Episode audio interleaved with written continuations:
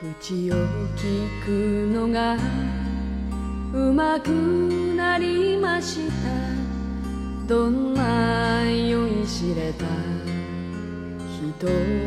にでも口を聞くのがうまくなりました。ルージュ就在刚刚，会员群里呢有一个叫白羊的老铁说啊，最近股市涨得太好了，我没有任何专业知识，不明白为什么会涨，手里的股票都是赔了百分之二十到三十的，套了很久了。你是不是也有类似的困惑呢？就是在 A 股里总是一脸蒙圈，赔了或赚了，仿佛身不由己。但是你拿着手里亏了一年多的票，内心一定想问：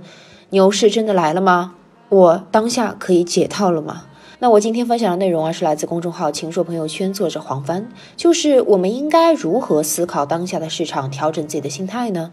作者说，近期啊，低迷了一年之久的 A 股连续上涨，常言道三根阳线改变信仰，投资人的信心开始恢复了，融资融券余额持续回升，场外这个配资啊又开始跃跃欲试。大家认为监管换人、政策扶持、货币宽松等一系列的措施会带来大牛市。大多数的投资者就可以欢天喜地的赚钱了。然而，嗯，这种期盼真的符合实际吗？啊，诚然啊，这个监管换人会带来新的思路，政策扶持能够缓解股权质押的连环暴雷，货币宽松将改善企业的经营，这一切对于稳定投资人的预期，从而改善市场的基本面，都是非常积极的因素。但是，这真的是大牛市的伏笔吗？就是说，一个股市能否步入长期牛市，它有一个决定性的因素，那就是总体的估值是否足够低。那无论是从指数的长周期的走势，还是说从估值尺度来衡量，目前 A 股都处于与2004年到2005年以及2013年到2014年相似的底部位置。那么总体来说呢，这个 A 股无疑是处于值得参与的这个低位的。但是呢，另外一个方面的事实，你也不能忽略，那就是中小型的上市公司，它的估值依然是一点都不便宜。截止二月十五日，中小板、创业板的平均市盈率依然是三十倍和四十二倍。那这样的估值，你显然很难说它这个是便宜吧？那为何这个市场连跌了三年多，而中小型的上市公司依然是很贵呢？这就要归功于我们非常有特色的新股发行机制。这个新股它几乎不问行业，不管成长性。基本上都是以二十三倍的市盈率定价发行，二十三倍的市盈率本来就不低了。那么上市之后呢，还会连续的涨停板，让这个估值达到超高的位置，然后才开始真正的二级市场的交易。其实呢，我这三年来也非常幸运的中签了十多只的新股啊，多数是涨了百分之两百到百分之三百才开始打开涨停的。那么从表面上来看，当前的发行机制啊，各方面的利益都照顾了。实际上呢，就是让高估值的资产源源不断的被投放到 A 股，需要长时间来消化。那么全面的牛市建立在这样的高估值、低收益资产之上，无异于空中楼阁。证监会副主席方星海啊，近日啊就在经纪人无声论坛上公开表示，当前制度安排导致的新股发行上市后，二级市场短期内价格超涨，新股在二级市场的短期定价水平显著超过了以往时期。而当前的制度安排，使得二级市场投资者的预期啊高度一致，盲目追涨，并且是放大了价格扭曲。也就是说，发行上市定价机制的改革可以降低二级市场的估值，这样才会为 A 股的长期牛市夯实基础。那么我们都知道，这个优胜劣汰机制是上市公司质量提升的制度保障，而证券市场只有从目前的审批核准制转向注册制，配合退市的常态化，才能实现优胜劣汰制的正常运作。那具备了优胜劣汰的机制，有利于让市场出现大量有投资价值的股票，那么让市场呢有长期的投资价值。那我们也看到啊，就是证监会高层这几年来可以说是顶住压力，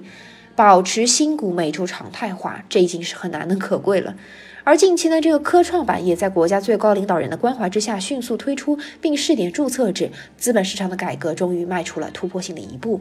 千呼万唤的注册制，看来终于有希望要出来了啊。那么，我们有理由相信，长期扭曲的市场机制将会逐步、逐步的被理顺。那么，熊长牛短的宿命可以得到改变。如果监管可以把握好这次时机，先放开 IPO 的节奏，再择机放开发行价格的管制，真正做到让市场决定资源的配置，然后呢，再把这个退市的机制落到实处。当新股发行可以随时救市，而经营不善、造假欺诈的公司可以随时退市的时候，那么就让整个市场啊发挥了它的基本功能，就是发挥了优胜劣汰的基本功能。那么当市场的机制能确立并正常运行，可持持续的长期牛市才有机会实现，否则啊，这个疯牛加慢熊的宿命还是很难改变的。那么我们再来反思一下，目前市场上这个流行的投资理念能否支持股市长牛呢？投资的正道是什么？是理性和耐心。而大部分的 A 股投资者啊，对回报的预期，他有不切实际的幻想。用巴菲特的话说，就是他不愿意慢慢变富。你可以思考一下这句话，叫“财不入急门”。淡定而有耐心的投资主体是有利于推动市场的长期稳定上行的，而急功近利的投资人主体只会为市场的暴涨暴跌推波助澜。我们可以看一下近期这个市场回暖，不少这个业绩差的公司、股权质押的暴雷公司、准退市的公司，它的股价大幅度反弹。而多家上市公司披露了大股东减持的公告，其中呢不乏有一些啊大手笔的减持计划。那么有权威的评论就呼吁说，限制大股东减持，声称呢这个减持会让得来不易的涨势夭折啊，诸如此类的。那我认为呢，这样的投资理念啊未必就正确了。你贵了，为什么不让人卖了？我把这种让大股东暂缓减持的呼吁翻译一下啊，就是让我们等韭菜再长高一点再割吧，是吧？大家都非常羡慕美股持续十年的牛市，但是投资者多数不知道，美股的长期牛市当中啊，绝大多数参与的散户。都是不盈利的。像类似科创板的纳斯达克市场为例哦，客观数据表明，当今的纳斯达克市场两千七百只股票当中，有接近百分之八十几乎没有成交量。过去十年近七倍的指数涨幅，绝大多数是由苹果、谷歌、亚马逊、脸书、奈飞这样的科技巨头创造的。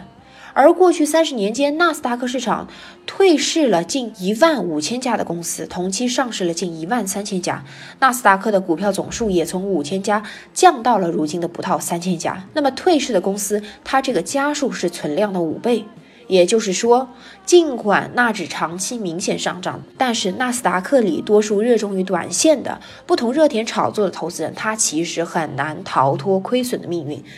总而言之，如果这个大 A 股，要踏上长期慢牛的征途，现在来看，引入 IPO 注册制以及严格的退市制度是根本的前提。那如此一来，原来的炒新、炒小、炒概念、炒绩差，那这样的方式呢，慢慢会被淘汰出市场。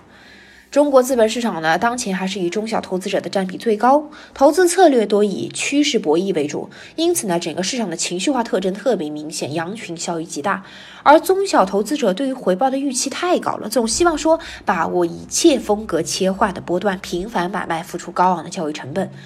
那往往除了把心态搞坏以外啊，一无所获。而投资与资产管理行业当中，真正能长期生存并且胜出的，是一些看起来很笨的人。他们不懂得把握市场短期的趋势变化，以价值投资为原则，笨笨的守住一些好的公司，在这个市场当中耐心的伴随着这些好公司共同成长。那因此啊，对于普通投资者来说，与其在阶段性我们期盼一个大牛市，不如脚踏实地的当下选择一些好的公司，等待合理的价格长期坚守。选好、等好、守好这三个字几乎是知易行难吧，但是。只要做到了，牛市来与不来，其实都是可以带来长期丰厚的回报的。好的，那各位亲爱的，不知道你手里的股票或是基金亏了还是赚了呢？关于股市，你有什么想要了解的呢？也可以在留言区告诉星星。好的，那今天的分享就到这里，每天知道一丢丢，做个有趣的人。我们下期见，欢迎添加星星时间公众号，回复本期关键词“真金”即可获得原文。